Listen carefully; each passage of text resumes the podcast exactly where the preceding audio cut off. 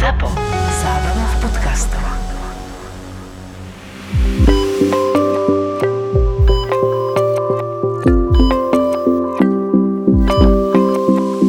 Nezabudni na toho pána, čo po sprche si plnil manželskú povinnosť, ja som to už možno aj spomínal, ale prišla manželka s, s ním, že on si ma nepamätá. Nasratá, ešte je dobre, že mu nevynadala, on chudák by za to ani nemohol. On jednoducho po, to, po tom príjemnom zážitku sa mu stal nepríjemný, že mu vyplo cievu, pamäťovú stopu a cievu mozgu, hej, a tým pánom vyplo pamäť. A tretinu veci si nepamätal, on nevedel meno svojej manželky. Blbé.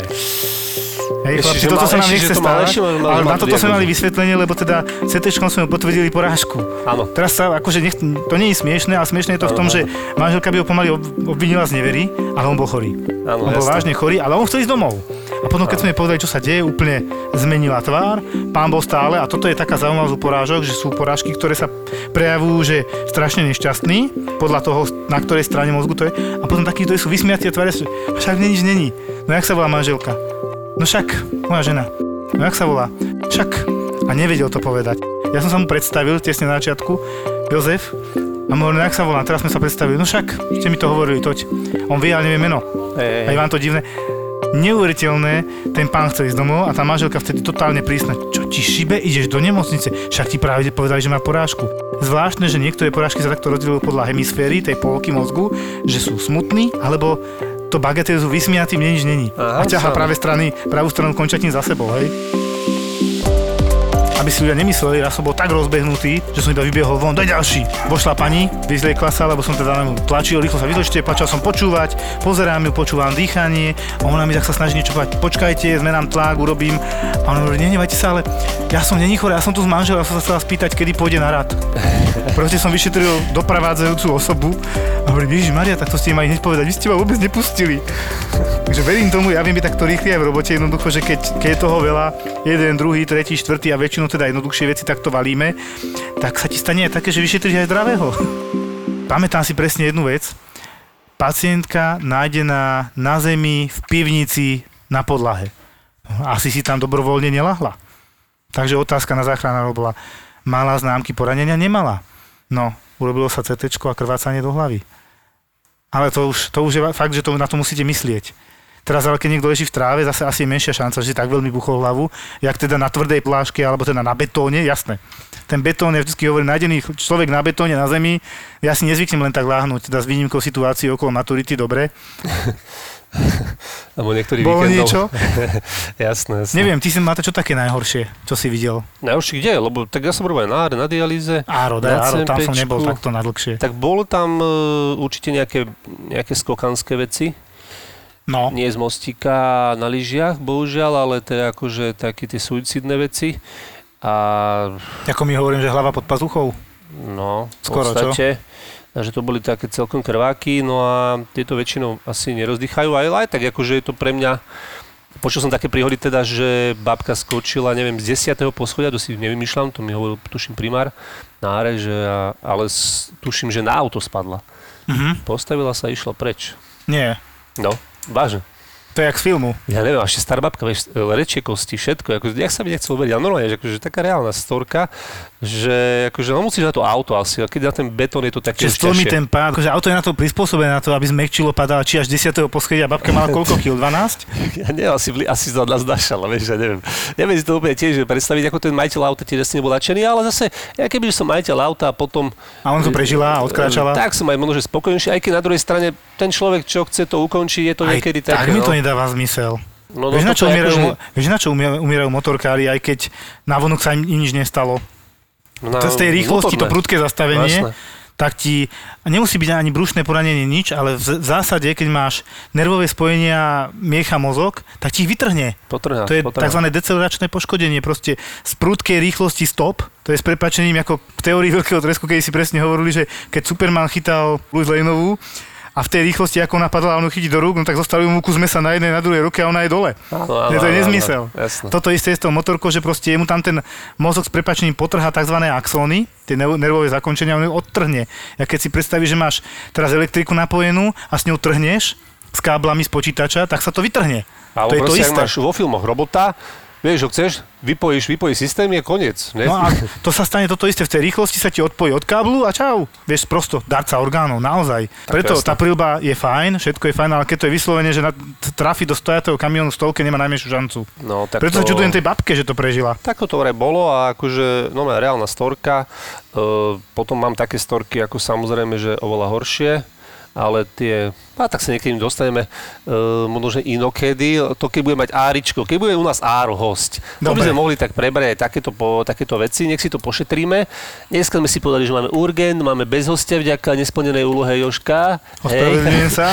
Hej, no to, to je málo, ale nevadí, aspoň využijeme tento čas, aby sme teda sa pomenovali tomu urgentu. Na ten centrálny príjem som vlastne prišiel v podstate po nejakých rokoch na áre, na iske, po operačke a že idem, potreboval som zmeniť vzduch proste na tej iske mi to u súkromníka nejak moc nepadlo, tak som proste začal hľadať nejakú robotu a zrovna Marek, sanitár, náš jeden z nami, tak mi dohodil cez vrchnú, teda bol sa spýtať a že tak ako v rámci vtipu, že či nechce mi zrobiť na cepečku, a že čak, si opýtaj sa, pôjdem. Na druhý deň volá, že tak ty ideš, nastúpiš? A že čo ti drbe, takže ako na centrálny príjem teraz v hlave, hej, že čo, tam sami bezďáci sú, ne, čo tam bude, sama špina, ľudia sú tam one, opilci sami, tak som mal také troška predsudky, vieš, že proste, že ten centrálny príjem, čo ja viem, že ja by som to nejak akože nerobil, ale zase na druhej strane ma tak lákala tá, tá nestereotypná robota, vieš, proste tá stále niečo iné, stále niečo zaujímavé tam príde, je to také naturálne. Je to také naturálne, vieš, že to není, proste tam to príde z ulice neupravené a musíš to riešiť, proste ideš. Takže... práve som ti sa že mi prihodil dva infarkty, lebo dvakrát si povedal zase centrálny príjem, ale vtedy to tak bolo. Vtedy to tak Vtedy bolo. to tak bolo, ja to mal proste zafixované, hej, bol to áno, proste áno. centrálny príjem. CPO, CPO. Tu sa to centrálne všetko zhromažďovalo do ambulancií, preplnených eh, chudáci ľudia tam čakali niekoľko hodín, ale o tom potom.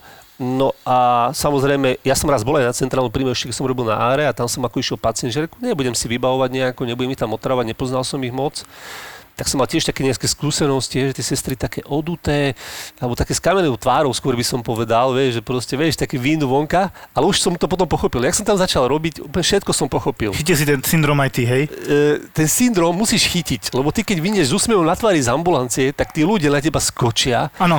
A to bohužiaľ je tak, oni vidia, že sa úsmev, že nejaký, ten je Áno. nejaký slabý. Také VRS papierikov a ťa ovievajú, viem. Normálne, že v lete naozaj, že tam je to príjemnejšie ako na ambulancii, naozaj tam je normálne klíma, nemusí byť. Všetko tam veje, proste to do ja prvý skôr, alebo také stavky, vieš, keď vieš stavko, vieš, Áno, stavko, ja, áno. ja, ja, tento, to.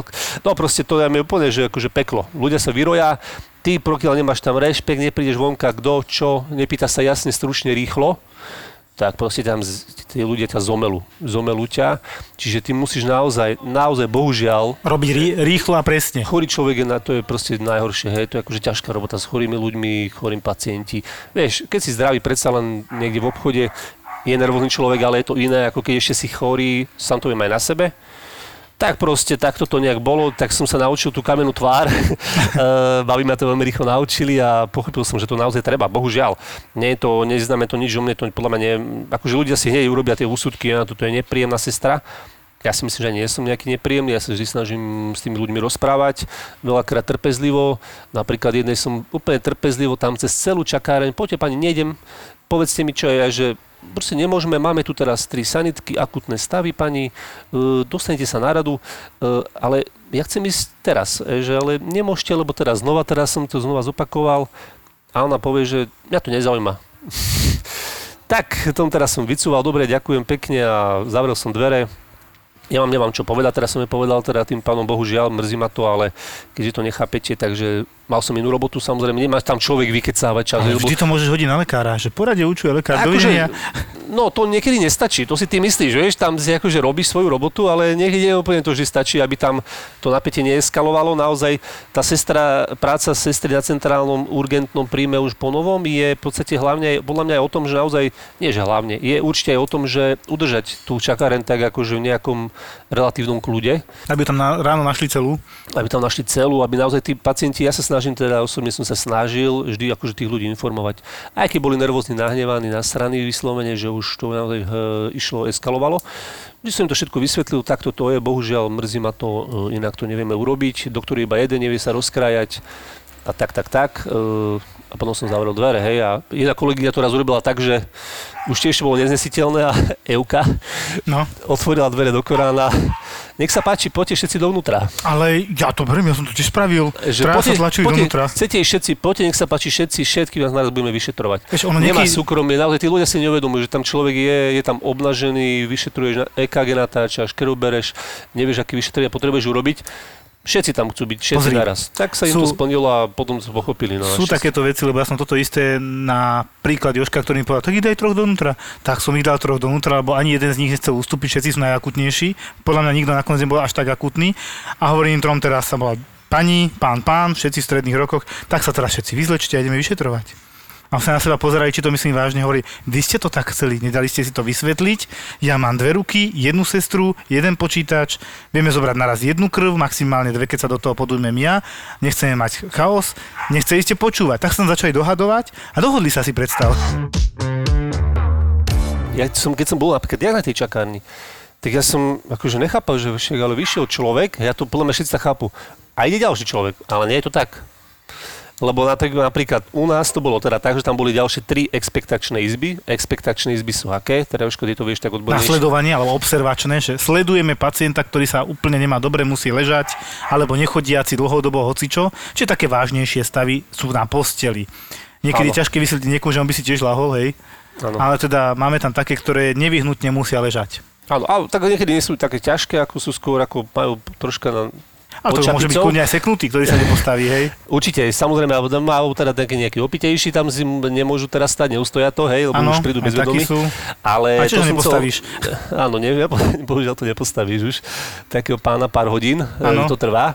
A to som chcel teda povedať, že teda sú tam tie tri izby, hej, a ty vlastne dovtedy si možno že urobil nejakú robotu, príde človek do a, čakárne, pozrie si štyria ľudia, dobre, super, idem na radu. Nevie, že už dovtedy sme urobili robotu, sú tam desiatí ľudí, alebo nám sa tam zmestilo niekedy aj 15 ľudí do tých Keď sme rozi- chceli. po stenách, všade okolo boli, neviem, že vyseli, ale naozaj, že všade boli natre, natrepané, lebo nebolo na výber, proste nemáš kde to dať. Áno. Takže tí pacienti tam idú, hodinu, dve, tri, štyri čakajú a postupne ich riešiš teda, hej, urobíš jedného zvonku, urobíš dvoch znútra, prídu ti výsledky krvi, ktoré si zobral za hodinku, môžeš ich, vieš, zavolá si toho z tej expektačnej izby Áno. a ty vonka čakáš, a čo tam nič nerobia, akože vieš, tak, si to, tak to vnímajú podľa mňa tí To, ľudia. to máš pravdu. Som si uvedomil jednu vec, že mňa, ako aj moja žena to tak si všimla, že urgentný príjem zo mňa spravil manažéra času a organizáciu práce. Bez toho to nejde. Lebo to je najväčší problém pre začínajúcich lekárov na urgentnom príjme.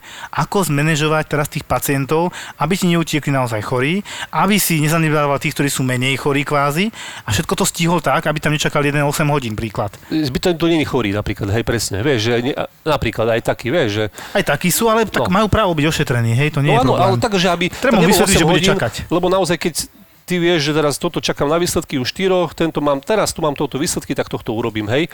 Pokiaľ nie je niekto úplne akútny asi, nie? No lebo vieš, niekedy odvodňujú, že čakáranie je slova čakať, waiting room, wait po anglicky, zase čakať a pacient je od slova patient, trpezlivý, ale to je len naša predstava, hej. Nie je to tak.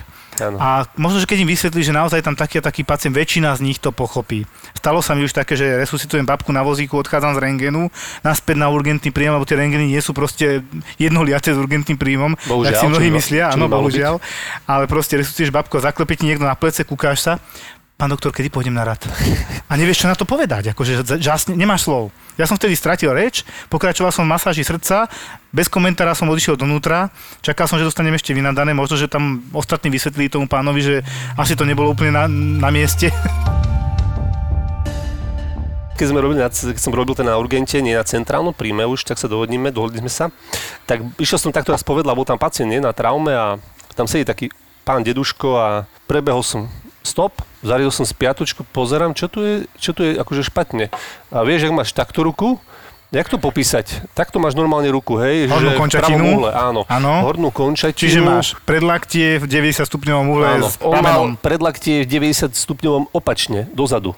Aha, A tak mal už aj zasadrovanú tú ruku, ale on že normálne, že seba oprel a takto mu ostala ruka, takže on to už nejak asi chudák, teda No deduško, to tam nejako nedržalo. už to mal asi moc e, vyž, vyžmýkané. také slušne vyluxované, vyklbené, Áno. akože do opačnej Mal to strany. pekne v Tá. sadre, opačne, ale potom, kým som to spracoval, že au, ale tam bol akože celkom v pohode, nebol ani nejak na tabletkách, tak som bol prekvapený, no, tak ako, to len tak, ako ma napadlo, že taký prípadík, vieš, že, že wow. Príde mi to ako téma, že čo sme najhoršie kedy videli, nie? Tak skoro, ale to sa ešte môže aj zhoršiť tá Lebo téma. myslím, myslím, že ťa môžem zničiť ďalšou horšou vecou, čo som ja teda Ej. nezabudnem na ňu nikdy, No daj. na to sa nedá zabudnúť, ako mi doniesli takého 40-kilového chudučkého baleťáka. Viem, že to bol baleťák, lebo potom sme to spätne rozoberali a dovezli ho s tým, že má akútny problém, že proste keď šiel na stolicu, že vraj mu vyliezlo črevo. Hovorím, to sa dá? Tak teda, vtedy som robil možno rok na urgente, bol som práve na chirurgickej ambulancii, hore docent, ktorému som mal túto novinu oznámiť, ale treba to asi aj vyšetriť a pozrieť. Tak teda som išiel pozrieť baleťaka a pýtal sa čo sa stalo. Ten v strašných bolestiach mi tam slušne vyložil, že pravidelne pred každým cvičením alebo vystúpením baletu sa snažil vyprázdniť, aby bol čo najľahší. Lebo dosť asi sa zle baletí, keď máte s prepačením plné črevo, tak on proste vždycky sa na silu, aj, aj keby nešlo, on to tlačil na silu. Po x rokoch takýchto tlakoch na konečník sa mu stala taká nešťastná vec, že mu to črevo naozaj vyliezlo von. Ja som tomu teda nechcel veriť. Vozík, privezú ti normálne RZPčka, zachránka pacienta, dáš dole tú deku a vidíš zo zadku čreva vonku. Neveríš vlastným očiam. Teda ja 3 roky som robil, kúkal som na to a ja, že fú, vydýchol som si, hovorím, preto to nechcem byť chirurg. A zavolám docentovi hore. Pán docent, mám tu takúto a takúto vec. Vysvetlil som mu, čo tam vidím a čo tam je. Neveriacky išiel dole. Neveril mi jednoducho, hej, mladý chalán, čo mi tu vypráva. Tak tiež odhalil tak tú deku. On bol taký chudý, vysoký, veľmi dobrý docent. Vyliezli mu oči a hovorí mi, zavolajte na salu okamžite a rýchlo hore s ním. Tak toto sú také veci, ktoré naozaj nezabudneš. Ale vieš, čo je pekné, dali ho dokopy. Áno, dali to ho dokopy. dokopy, ja som to potom spätne pozeral. Netuším ako, nie som chirurg a vravím, nechcem byť chirurg. Niektoré veci zvládam, aj diagnostiku, ale toto by som operovať nechcel, nevedel. Samozrejme musí to robiť ten, kto to vie robiť, hej. Určite. Takže klobúk dole, chlapci to dali. Myslím si, že ten pán Baleťak teda žije, funguje, typujem, že už ho poučili. Myslíš, Aby že toto aj už viac nerobil. Myslíš, že aj vystupuje? Toto netuším, či to ovplyvnilo jeho kariéru. Podľa mňa to kariéru ovplyvni- ovplyvnilo, lebo to je dosť významný zásah. Neviem ti povedať, ako to Jasne. dopadlo z hľadiska perspektívy jeho života. Ale máme opačnú príhodu, krajšiu, vtipnejšiu. Tipnejšiu. No Vtipnejšiu v tomto smere tiež črevá. A došiel taký 50-ročný chlapec tiež na tú chirurgickú ambulanciu ku mne a slušne mi hovorí medzi dverami, pán doktor, ja by som radšej až vnútri povedal, čo, čo a ako. Nie, však mi povedzte, máme úrazovú, máme internú, máme chirurgickú ambulanciu, aby som vedel zatriediť, kam patríte. Nie, nie, nie, on až vnútri. Tak nedal sa, tak šiel donútra a hovorím, no už mi to povedzte.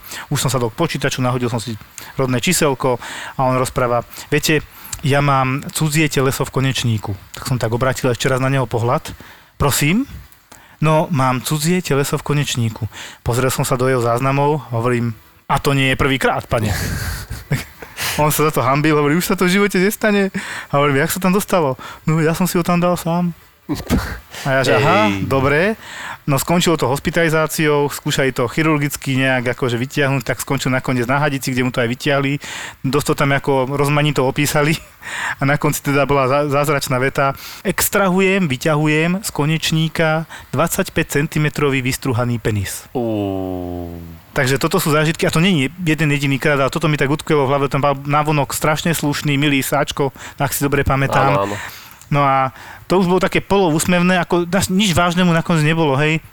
Ale te, keby si videl ten popis toho vyberania toho cudzieho telesa, ako to tam popisuje, ako to uniká, uteká, za, hĺbšie sa zanára, to je tak...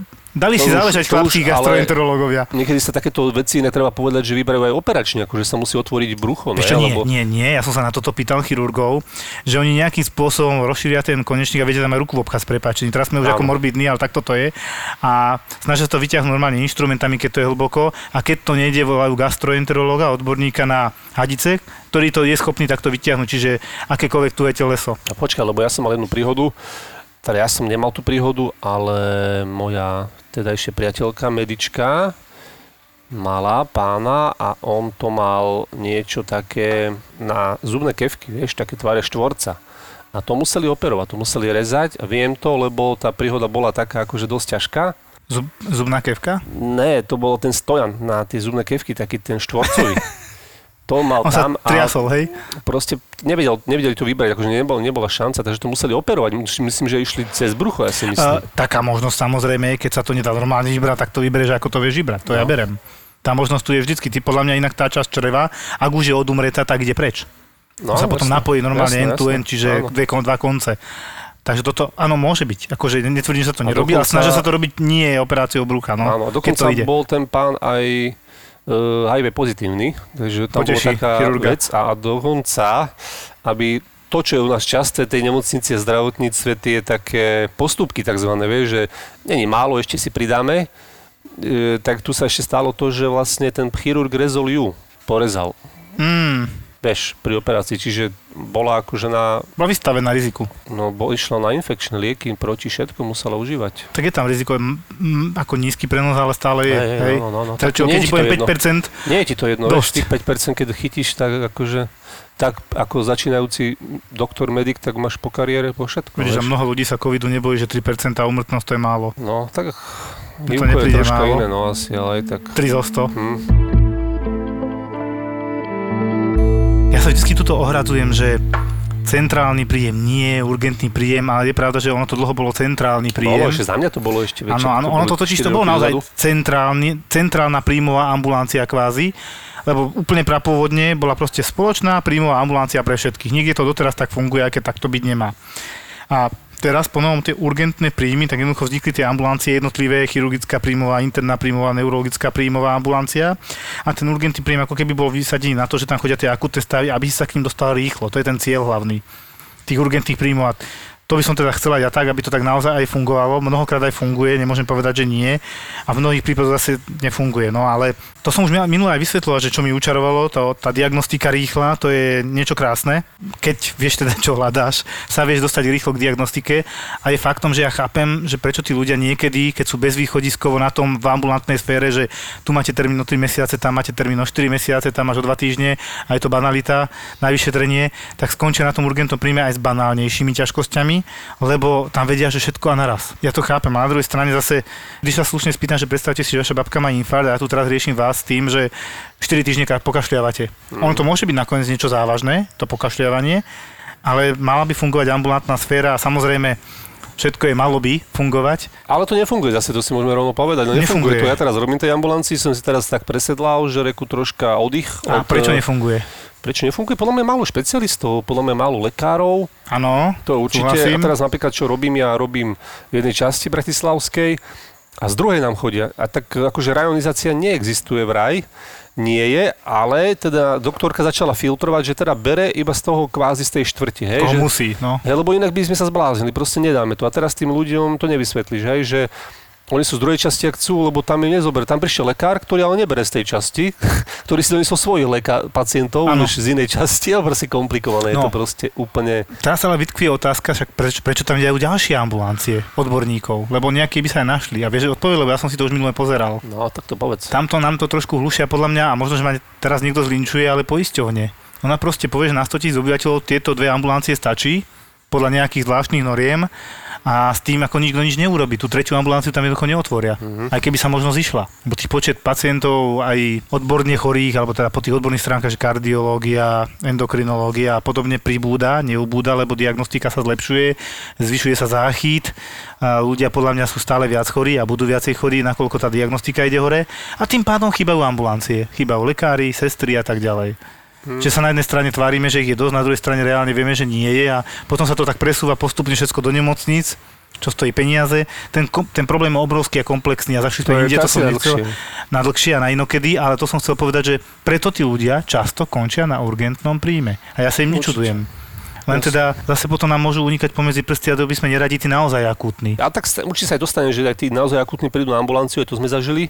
Tam u nás vedla doktorka nejaký infarkt diagnostikovala, tiež utekali s ním a robili mu tam zákrok e, intervenčný rýchly a už potom po mesiaci prišiel za nami teda, že mal infarkt a my, že aha. A ste netušili. Na mňa netušili, no, lebo našťastie bol u obvoďačky, také šikovné obvoďačky, takže si S čím? bola e, s infarktom. No, tak neprišiel, dobrý, mám infarkt. No, akože jasné, že dobrý deň, mám infarkt, ale mám akože bolesti na hrudníku, také klasické, také klasické veci, proste bolesti, hej, lopatka, nad hlavé lopatke, do, ľavého ramena, alebo také niečo tam. Čiže s vyžarovaním so všetkým, áno, čo k tomu patrí.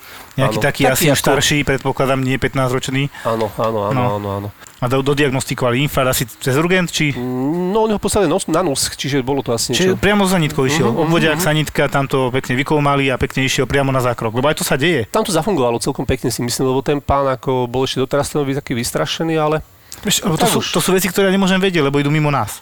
Áno. A že treba povedať nahlas, že aj tieto veci fungujú, že na ten urgent sa ten pacient ani nedostane. Ide priamo do rúk odborníka, ktorý urobí ten zákrok, vyčistí mu cievy srdca od tej zrazeniny. To je komplikované, jednoducho mu tam dajú hadičku cez cievu a dostanú sa do srdca, podajú kontrastnú látku, pozrú, kde to je upchaté, tam sa na to zamerajú, vyčistia to, dajú tam takú pružinku, stent sa to volá a pacient v podstate má princípe vyriešený infarkt. Úplne krásna vec. Hej, ako keď od- odopcháš potrubie a vyriešená vec.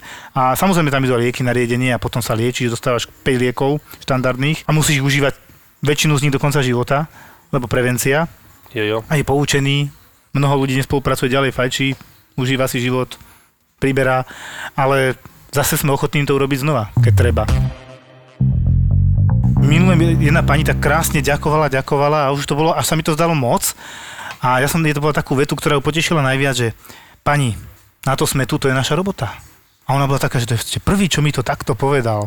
Ale ja si myslím, že každý, kto je v práci, by ho to malo baviť, keď ho to nebaví, ide robiť niečo iné, ja to hovorím často. A keď ťa tá práca baví, akože ja sám sa pristihnem, je to až niekedy až morbidné, že konečne poriadny infarkt. Prosto to je povedané, ale, ale ťa poteší, že tomu človeku vieš rýchlo diagnozu pomôcť, teší ťa to, baví ťa to, dostane adekvátnu pomoc a on to ide od toho prvého kroku, že urgent, áno, potvrdia to tam. Potom ide na ten zákrok, jak sme hovorili pred chvíľkou a pacient 5 dní sedí doma, má lieky a žije. Kdežto v minulosti 100 rokov dozadu možno, že by nežil. Z, teda, s vysokou pravdepodobnosťou by nežil. Jasné, ale o to viac ste napríklad séria, aj keď napríklad nepomôžeš, niečo sa prehliadne, alebo proste neskoro pomôžeš, neprídu neskoro. A to je tiež taká vec, nie, že čo možno, že hej, niekto pracuje niekde a nenosí si tak prácu domov, niekto samozrejme áno, mm, manažeri. To chcem troška povedať tým, že hej, ten doktor e, napríklad ten deň nasaturuje teda veľa prípadov, nie je so všetkým je spokojný, takisto aj ja sestráko, čo som mohol urobiť lepšie inak, hej a tak. Áno. A tiež to bereš domov možno, že niekedy a rozmýšľaš do ryti, čo som tam spravil zle, je to moja chyba, nie? Takéto akože máš niekedy také premyšľačky možno. Vieš čo, poviem ti pravdu, e, poviem ti úplný opak. E, Keď som robil na novorodencoch, tých pacientov tam máš dlhšiu dobu. Teraz je tam abstinenčný syndrom, hej. Dieťa má záchvaty, keď som začal na tých novorodencoch. Mhm. A na, tej, na tých patologických chorých novorodencoch.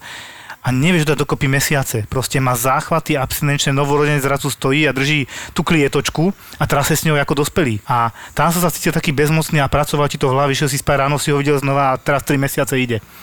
Počítali sme tam taký skorovací systém Finneganovej skóre, že či už sa konečne zlepšuje, do- dávaš do neho lieky ukludňujúce do toho dieťatka, nevidíš až taký efekt, ale počase, hej, po troch mesiacoch, po dvoch, niekedy skôr. Mm-hmm. Kdežto na tom urgentnom príjme som si práve, že tú robotu, keď sa nič strašné nestalo, nebral až tak domov, proste bol poriešený a bohužiaľ väčšinou som sa nedozvedel, ako s ním bolo ďalej. Niekedy áno. Je veľmi príjemné, ak som aj minule spomínala, že prišiel pacient, mi poďakovať, že som mu ten infarkt diagnostikoval, že som tomu veril, napriek negatívnym výsledkom som si za tým išiel, pretlačil som ho na to vyšetrenie a jeho som na to presvedčil, lebo veľmi nechcel a prišiel sa mi poďakovať a mňa sa išiel spýtať, či naozaj má byť na PNK. Ja sa na neho pozerám, ukážte, čo vám zistili. Hm, hm. Tri cievy poškodené, viete, no máme ich 5, tri cievy poškodené, áno, zostanete na PNK. Počkaj, peciev máš na srdci? Takých základných, povedzme, keď to zo No, všeobecní, nie no, je to tak to musíš úplne roz- takto. to tak ako rozober, vieš. 5 takých, povedzme, základných ciev, keď to zjednodušíš a teraz máš tri hlavné niekde kmene upchaté. To je dosť vážna vec. Jasné. Hej, reálne by ten človek bez toho, bez toho zákroku a vôbec celej liečby asi by nežil na 90%. Áno, to je... To, No a teraz ty ho tam dostaneš, oni ho tam urobia ten zákrok, on sa ti vráti, poďakuje ti, spokojný si, šťastný si a on sa ťa spýta, že neverí obvodnému, neverí kardiologovi, ide za tebou, lebo si bol jeho prvý kontakt, ktorý na to došiel, či má ísť na tú PNK. Všetci mu to povedali. Ty povieš ako ostatní lekári, áno, Mhm. choďte na tú PNK, ale on je čašník a nezarobí potom toľko peniazy na tej PNK, má málo, ja to chápem. Ale tak som mu položil základnú otázku. Dobre, budete zarábať viac a umrete o 10 rokov skôr, alebo chvíľku vydržíte teraz, pár týždňov, mesiacov a budete žiť ešte 20 rokov, 30 rokov. Hej, tam, Takto stojí otázka. tam ešte teda môže povedať, že pri tých infarktoch, že ľudia si veľakrát myslí, dobre, prekonal som, ideme ďalej, ale tam je potom tá aj riziko umrtnosti, je tam do roka, že sa umiera neviem koľko percent, tam čo som Sú ja... na to štatistiky. sú na Presne to tak. štatistiky, no. A sú neúprostné a tvrdé, ale zase, závisí to od toho, aký je ten pacient. Mal som priamo krčmara z e, Matúškova, odo mňa, kde som, a strašne ma potešil, keď som ho, ja som tam šiel prvýkrát ku nemu ho pozrieť, akože, že jak to tam vyzerá, lebo som necho- nechodím veľmi do krčmy. A som mu tam zbadal a on mi podáva ruku, doktore, díky a hento toto, tak mi tam dal kofolu zadarmo, hej. A, ho- a hovorím mu, že schudol si. A on že schudol 40 kg. A má predtým 120, vieš, taký slušný pán. A fajčíš? Nefajčím. Vieš, ak ma to potešilo, že on si ma zobral k srdcu, lebo ja im to zvyknem povedať, že bolo by vhodné, bolo by to fajn. A on sa toho chytí. Ako dobre, teraz už po pol roku alebo roku od toho trošku zase pribral, dá si jednu cigaretku za deň, ale nie je to tých 30 denne, e, nemá tých 120 kg. Teší ťa to, lebo vďaka tomu vieš, že to malo zmysel. Že má šancu teda akože Má šancu žiť normálny život. Viac rokov, my sme stihli všetko, čo sme mali. Jasné, že to riziko má vyššie, keď bude pokračovať vo svojom štýle. Čiže niekedy aj toto je taký impuls pre toho pacienta. Bum, aha, dostal som varovný prst od prírody, doktori pomohli, urobili čo mali, to je ich práca, a teraz som dostal, druhú šancu, tak poďme na, poďme na to. Takíto sa dožívajú, pozor, Mám takých, čo majú jeden infarkt, o 3 roky ďalší, o 5 rokov ďalší a potom už riešiš zlyhávanie srdca, opuchnuté nohy, dusí sa a tá prognoza nie je dobrá. Ale Áno. vždy je to v tej hlave. Vždy. Naozaj to tej, Ale tej to, to, to treba proste podľa mňa vždy zdôrazniť, ja neviem, tí pacientov, lebo oni sú niekedy, vieš, niekedy sú aj takí jednoduchší ľudia určite. A nepochopia to, dobre, mám infarkt, dajte mi lieky, čo mám robiť, tu máte lieky, ide domov a nevieš, má schudnúť, má toto, má toto, prečo, prečo Ale- sa to deje, vieš. Po, povediem, povieme im to teda väčšina Akože z nás. Povieš im to, ale jak im to tak nejak akože prehovoriť, to ma vždy zaujímalo, že jak im do duše prehovorí, do duše, či má nejaká formulka na to neexistuje, vieš, že Doriti, že musím sa, ale fakt, však ja do roku, Áno, je pravda, že e, okrem toho chudnutia, že prestane fajčiť a životný štýl, sa spolahnú, dostal som tabletky, už je dobre, nie? A dokonca t- tá sú, sú ľudia, ktorí vám povedia, "No však vybral som tabletky a došli mi a prestal som to užívať. A to len ukáž, to vám nikto nepovedal, že to máte skoro do konca života? Nie. Jaj. No a to nie len o tabletkách, ale treba aj povedať napríklad, že máme tabletky, ktoré dokázateľne predlžujú život do 15 rokov. Ja to hovorím veľmi často. to sú ktoré. A ten človek, keď ti poviem, že AC inhibitory, to ti asi nepomôže. A sú lieky na tlak, ktoré používame aj pri po infarte, pri zlyhaní srdca a dokázateľne predlžujú život týmto pacientov o 10-15 rokov. Na to sú obrovské štúdie. Jasné, že niekto nám nemusí veriť, niekto nám verí, ale tak hádam tomu lekárovi Teraz- veria, že im nevymýšľa. Teraz je napríklad strašné proti tým statínom. To som tak asi všimol, aj tej ambulancii všetci ľudia sú títo kardiaci a takýto proti tým statínom, že čo znižujú cholesterol. Áno. E, že proste statíny to je blbosť, ne, ne, ne. Filip, čo sme si minule povedali? Medicína je ženského rodu. Nie je to také jednoduché. Všetko má svoje dobré a svoje zlé a tieto statíny, ktoré teda znižujú tuky v krvi, hej, keď to takto povieme, lebo to meráme z krvi, a samozrejme nespôsobia, že schudneš. Hej, to si možno míria, že beriem lieky, tak schudnem, nie? No neschudneš, to je iba, mám príjem vida energie a celé je to o tom, buď behám a papám toľko, koľko som papal, alebo nebehám a nepapám. Sú len dve možnosti, ak si niekto myslí, že výplachom žalúdka zhodí tuky z ciev, tak teda si sa veľmi míli. A ten atorvastatín, alebo tie statíny, povedzme, majú za úlohu znížiť cholesterol v krvi. Áno, súhlasím. Tým pádom znižujú aterosklerózu a to riziko s infarktami, porážkami a toto všetko s tým spojené, pre vysvetlenie. Podstatné má aj vedľajšie účinky, mnohí to čítajú, potom to nechcú brať. Ja to berem, začni to užívať, keď ich budeš mať, tak sa o tom porozprávať s doktorom, či to máš ďalej užívať. Môžeme zmeniť na iné. Presne, ja by som tiež bol za to, nie? Užívaj, odseluj si to, keď to robí zle, ide sa ďalej, niečo sa vymyslí, nie? Možno, neviem. Áno, áno. Veď máme druhý extrém. Pacient liečený na tlak, teraz dojde, odpadol. Pýtam sa, čo sa stalo? A normálne však som odpadol z ničoho nič, bol som raňajky, postavím sa cáva, už som bol na zemi chvíľku bezvedomý. Premerám tlak 60 na 30. Hovorím, vyberete lieky na tlak, že hej, aj si ho premeriate občas? A nie, však to berem. Hmm. Hovorím, a nemali ste? No mám v poslednej dobe tak 90 na 50, tak ale logicky, keď mám nízky tlak, tak neužijem lieky na tlak. Hmm. Ale doktor mi povedal, že to mám užívať vždy. Ja berem, že tých dezinformácií je tu veľa, niekedy sa pacient stráca v tom priestore, chápem to, ale vždy môže zavolať tomu doktorovi. Podľa mňa nikto nepovie chod do keľu, neodpoviem ti, veď mi volajú aj o polnoci niekedy. Jasné, že teraz predo mňou leží pacient, niečo vyšetrujem a teraz ti volá niekto, že mama má teplotu. Tak si pomyslím, tak je to aj paralel, nie? A sa spýtam radšej aspoň dve, tri otázky, hodím na vrch, aby som sa podľa mňa, keď ťa to baví, tak proste si zvedavý a naučil som sa po tých 10 rokoch, že som zvedavý. Lebo bez tých informácií to nevieš dotiahnuť do lebo konca. tí pacienti veľakrát úplne od veci povedia. Zabudnú to alebo, podstatné. Alebo nepodstatné, presne veci No. ti dajú a proste ty, keď sa neš, nejdeš do hĺbky, tak proste ti to ujde a potom už dobre, je dobre teplota, ale potom zistíš, že to môže byť obličky alebo várs, čo vieš. Ale jasné, veď ten pacient nevie, čo je podstatné. Na to som Áno, tam ja, aby som áno. ja vedel, čo je podstatné a cieliť tie otázky. Hej, oni začnú, viete, no pred troma dňami som sa bicykloval, bola ma hlava. Poďme k veci, vás boli na hrudníku. Áno, áno, boli. A odkedy? No od obeda. No a kedy obedujete? O druhej. No a to už není obed. To sú tie detaily, ktoré rozhodujú, ktoré rozhodujú čo ďalej. Dneska som to presne mal, že mi povedala babka, že od obedajú boli na hrudníku a kedy bol obed do 10. No Dobre, no tak to už máme dobre 4 hodiny, Áno, to to není si- pol hodina, hodina, jak som ja čakal. Boli 2 hodiny. A to už je úplne A už si inde. iný príbeh. Presne tak. A to, čo s Petríkom primárom, čo ho tak rád spomínam, vždycky hovoríme, že anamnéza, keď sa spýta pacient, pozera, čo to je tá anamnéza. No anamnéza je to, princípe anamnéza, ten základ anamnézy je porozprávať sa s tým pacientom, presne ak ste videli v Houseovi, že pomaly išiel za ním domov. Hej. Vkladal sa im do bytov. Tak, tak, to- akože s boli pretáčením to je extrém, jasné, ale ono to trošku funguje. Počuj, Joško, a teda keďže na tom urgente také nejaké naj, najhorší zážitok, najkrajší, alebo teda nejaký výber si, možno, že také naj... Na ten akože naj, najhorší, úvodzovka, úvodzovka, nemusím chodiť ďaleko, lebo, lebo si ho dobre pamätám a asi ne, na ňo nikdy nezabudnem. Najhorší zážitok každého lekára je, že ti pacient zomrie pod rukami. Samozrejme. A ešte horšie to je, keď je mladý. Našťastie sa mi toto na novorodencoch nestalo, ale na urgentnom príjme relatívne nedávno, možno nedávno 4-5 rokov, keď 25-ročný, 26-ročný mladý chlapec Poliak, kamionista, ale chudučký, ešte bol aj pekný, ako sestričky ochkali, achkali, krásny chlapec, došiel sanitkou s tým, že anamnéza bola taká, že išiel kamionom cez Petržalku, začalo ho bolieť strašne na hrudníku, ale že hrozne. Popisoval to ako najhoršiu bolesť na svete, ako kedy mal.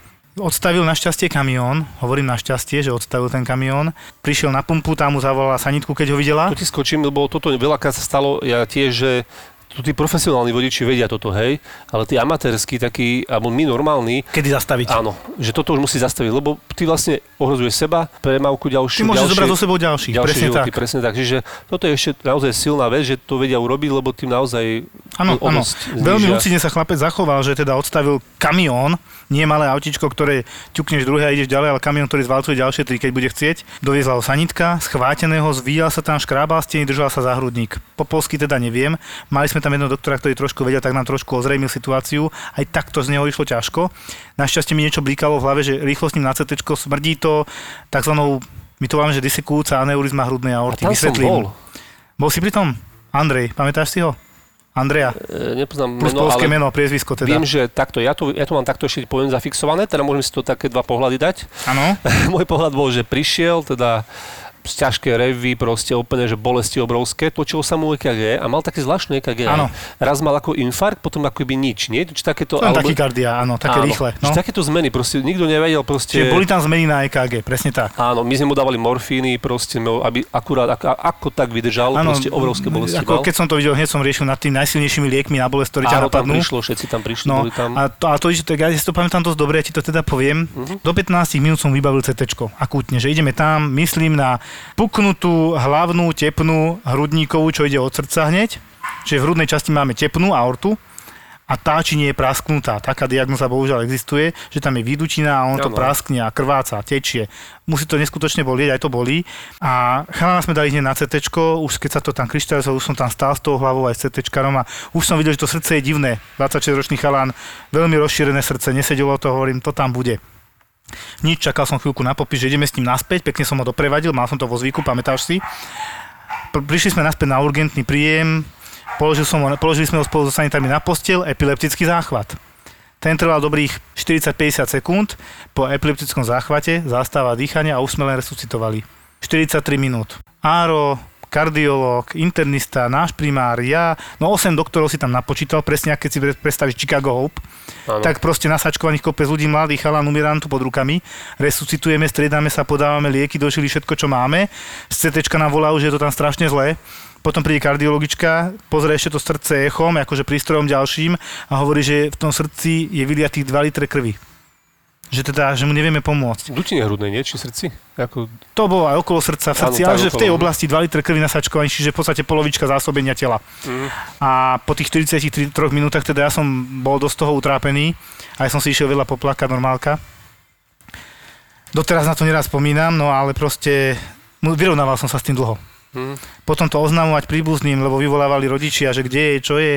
Nepochopili, oni si mysleli, že žije a idú na Slovensko. Po polsky tam vedel iba ten môj tam kolega Andrej, myslím, že to bol tiež. A potom sa ma spýtali iba jednu jedinú vec. Does he live? Žije? A proste ja so slzami no. mm. Lebo som mu to nevedel inak vysvetliť. Toto sú najhoršie veci, ktoré podľa mňa doktor môže zažiť.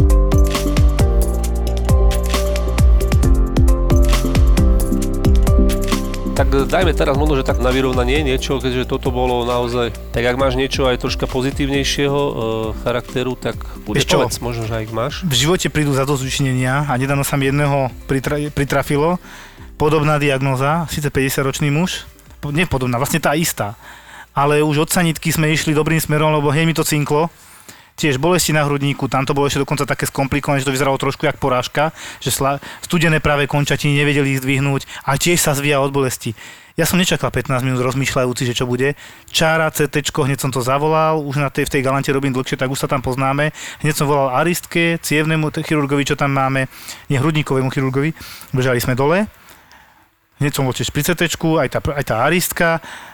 Hneď sme mali túto diagnózu, hneď sme si ju dali na monitor na na myslím, že na cis to je akože jednotka intenzívnej starostlivosti, že nebol ešte prijatý, ale vedeli sme, že on bude potrebovať Jasné. operáciu Áno. do Bratislavy na Národný ústav srdcovo chorôb.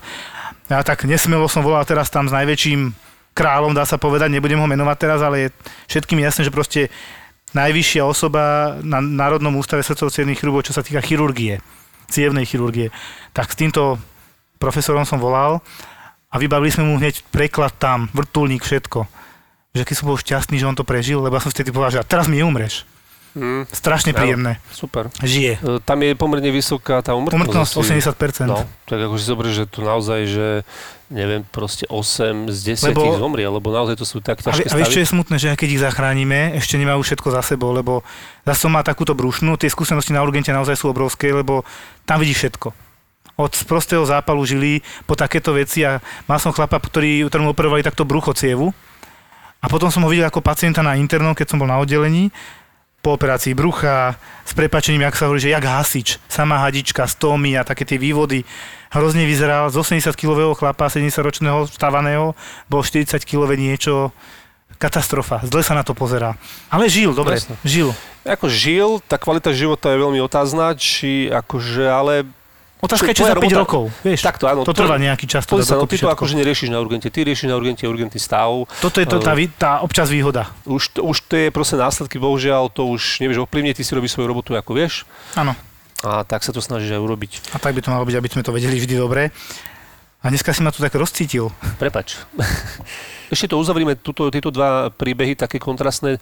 Teraz všetci môžu myslieť, hej, že mám to aj ja, nemám to, zase bude plný centrálny príjem uh, disekujúcich aneurizm. Ešte troška to tak akože pre tých lajkov vysvetli, dovysvetľujú, že aby ste vedeli možno, že nejak oni povedať, alebo vy sami, sami vyšetriť. Ja sa bojí, že teraz sa všetci kvôli tomu, čo, aké to je nebezpečné a čo som práve povedal, Áno, budú to je že pomerne- zaboli ma na hrudníku, toto- ježi, ja to určite mám. Toto mohlo pomerne dobre vystrašiť ľudí, takže troška to tak ešte vys- dovysvetľujme. Áno, áno, to, treba povedať, že to je veľmi raritné, hej. Nie každému hneď praská cieva uh, v hrudníku, tá najväčšia, ktorá tam je a najdôležitejšia pomaly v hrudníku. Uh, treba si povedať zásadné veci, že tí pacienti boli schvátení, mali strašné bolesti, skákal im tlak. Tie na- na bolesti, jedné- tie bolesti troška rozví, akože to sú naozaj, že bolesti 10-10, hej, 10 z 10 možno. Áno, áno, vieš čo, oni ti to nie sú schopní takto povedať. Áno, to Oni sú... sa zvíjajú a je to na hrudníku. Jasné, môže to byť aj infarkt, môže to byť teoreticky embolia, všetko sú závažné veci, ale tam predsa len tá umrtnosť je menšia a treba si uvedomiť presne jednu zásadnú vec. Je to prvýkrát, je to iné ako doteraz. Boli ma to tak ako včera, predčerom, boli ma to vlastne pol roka, tak asi ne- nechytám hneď paniku, ale presne toto sú diagnózy. Toto ti poviem, že to od dverí pomaly už vidím, že tomuto niečo je. To si povie každý človek, ktorý tohto zbada, že tento fakt nevyzerá dobre. Mu nehrá, sanitku. lebo to sa nedá zahrať. Áno, to nezahráš. No. Takto to nezahráš. A, a hlavne nezahráš, že oni typicky majú na jednej ruke, ja neviem, 200 na 100, na druhej 100 na 50. Proste Možno, že by to rozdiely. zahral, možno, že by to zahral Johnny Depp možno, maximálne. Ako, Neviem. No dobre, to len tak som troška... Čiže ako na ukludnenie, ako to kedy si povedali nejaký neurolog, totiž hovoril, že tetania nie je infarkt, sa to volalo, článok. A je to pravda, že nejaké trpnutie neznamená hneď infarkt, emboliu, alebo teda túto disekujúcu aneurizmu nešťastnú, ale proste ten pacient vyzerá vážne. Ja to vždy hovorím, predstavte si pacienta s hlavou pod pazuchou, ako nadnesenie, že naozaj vyzerá hrozne zle, odpadáva mi tu a toto sú také diagnózy, presne odpadáva. My to nemáme radi, lebo môže to byť nič a všetko. Áno. Ale tak my si na to dodávame veľký pozor, keď je, Je tam tá bolesť pri tej, napríklad tejto aneurizme asi vždy, to vlastne neviem ani, či je tam 99% by som povedal. 99%, že a tá bolesť je teda asi určite brutálna, akože proste, že Áno, to vidíš, to proste, škrábanie stien, kvôli hrudníku. to není, že proste, že ma boli tuto na chrbáte na, alebo na hrudníku, Áno. Boli žlčníku, brutálne. škrábu steny, áno, ale e, táto diagnóza, čiže roztrhnutá alebo natrhnutá cieva, e, hrudná, tepná hlavná, to zvíjajú sa katastrofa, to proste na pohľad. Na pohľad povieš, fú, toto nevyzerá dobre. Ešte tá druhá možnosť je infarkt, ale to stále nič moc, hej. To, akože aj keď to uvidíš, vo tak to uvidíš, že všetci sestra, všetci, celý personál, že zrazu do pozoru. Tak by to som povedal, pacient, ktorému by každý zavolal sa že fú, že ty kokos, že teraz vážne, žiadna sranda a ideme na to. Lebo vieš, zase všetko je od rozsahu, hej. Máš e, deci vyliatého piva, pol litra vyliatého piva. Aj tu to môže byť aneurizma s lahunkou, disekciou, ti plíživou, mierne bolesti, ale tam máš čas, pretože to nie je také rôzne, môže sa to akutne zmeniť. Ale my tam preto, ja som to minule hovoril, pri náhlom zhoršení stavu kontrola u nás hneď. Jednoducho my nemáme rengenové oči. Takéto aneurizmy sú aj v mozgu. Tiež to je také záľudné a tiež to má zlú prognozu. Tí pacienti sa tohto najviac podľa mňa boja, preto niekedy prídu e, z nášho pohľadu skoro ničím, ale niekedy prídu s ničím aj tam to strašné a niekedy sa tvária, že strašne chorí a nič moc tam nakoniec nesistíme. Ale ja im verím väčšinou, hej, naozaj, že tá základná otázka je, tento chlap nechodí k doktorom. Sám povie, že on by nešiel, keby nemusel, tak tomu to verím. Prečo by si to vymýšľal? A toto si myslím, že by sme si mali tak všetci a lekári uvedomovať, že toto je to, čo si musíme klásť tú otázku a niekedy aj tá psychológia tam hrá rolu, že prečo prišiel? Ja to aj prídem, že čo sa stalo, prečo ste tu? A kto vám volal tú sanitku? Vy ste si volali, vám zavolali? Názov tohto podcastu vznikol v albánskej pizzerii, takže... Passion Podcast. To znie ako vážne porno. No, mohlo byť hocičo. Tento herec, prečo ma ten herec prenasleduje? Niekto, kto má kondíciu, teda ja za seba môžem povedať, lebo viem, čo to je. Tak uh, Passion Podcast. Vášeň, záľuba, koníček. O tom je nový podcast so Števom Martinovičom a Miškou Majerníkovou. a ja mám zimobriavky. Zimobriavky vás z toho normálne. Tak si zober tam flísku. Passion Podcast. Uh, to je skúsenosti, čo poviem. Kebyže to nebol iba podcast, tak vám to ukážem to video. Nájdete už teraz Apple Podcasts a na Spotify. Zapo. Zábrná v podcastovách.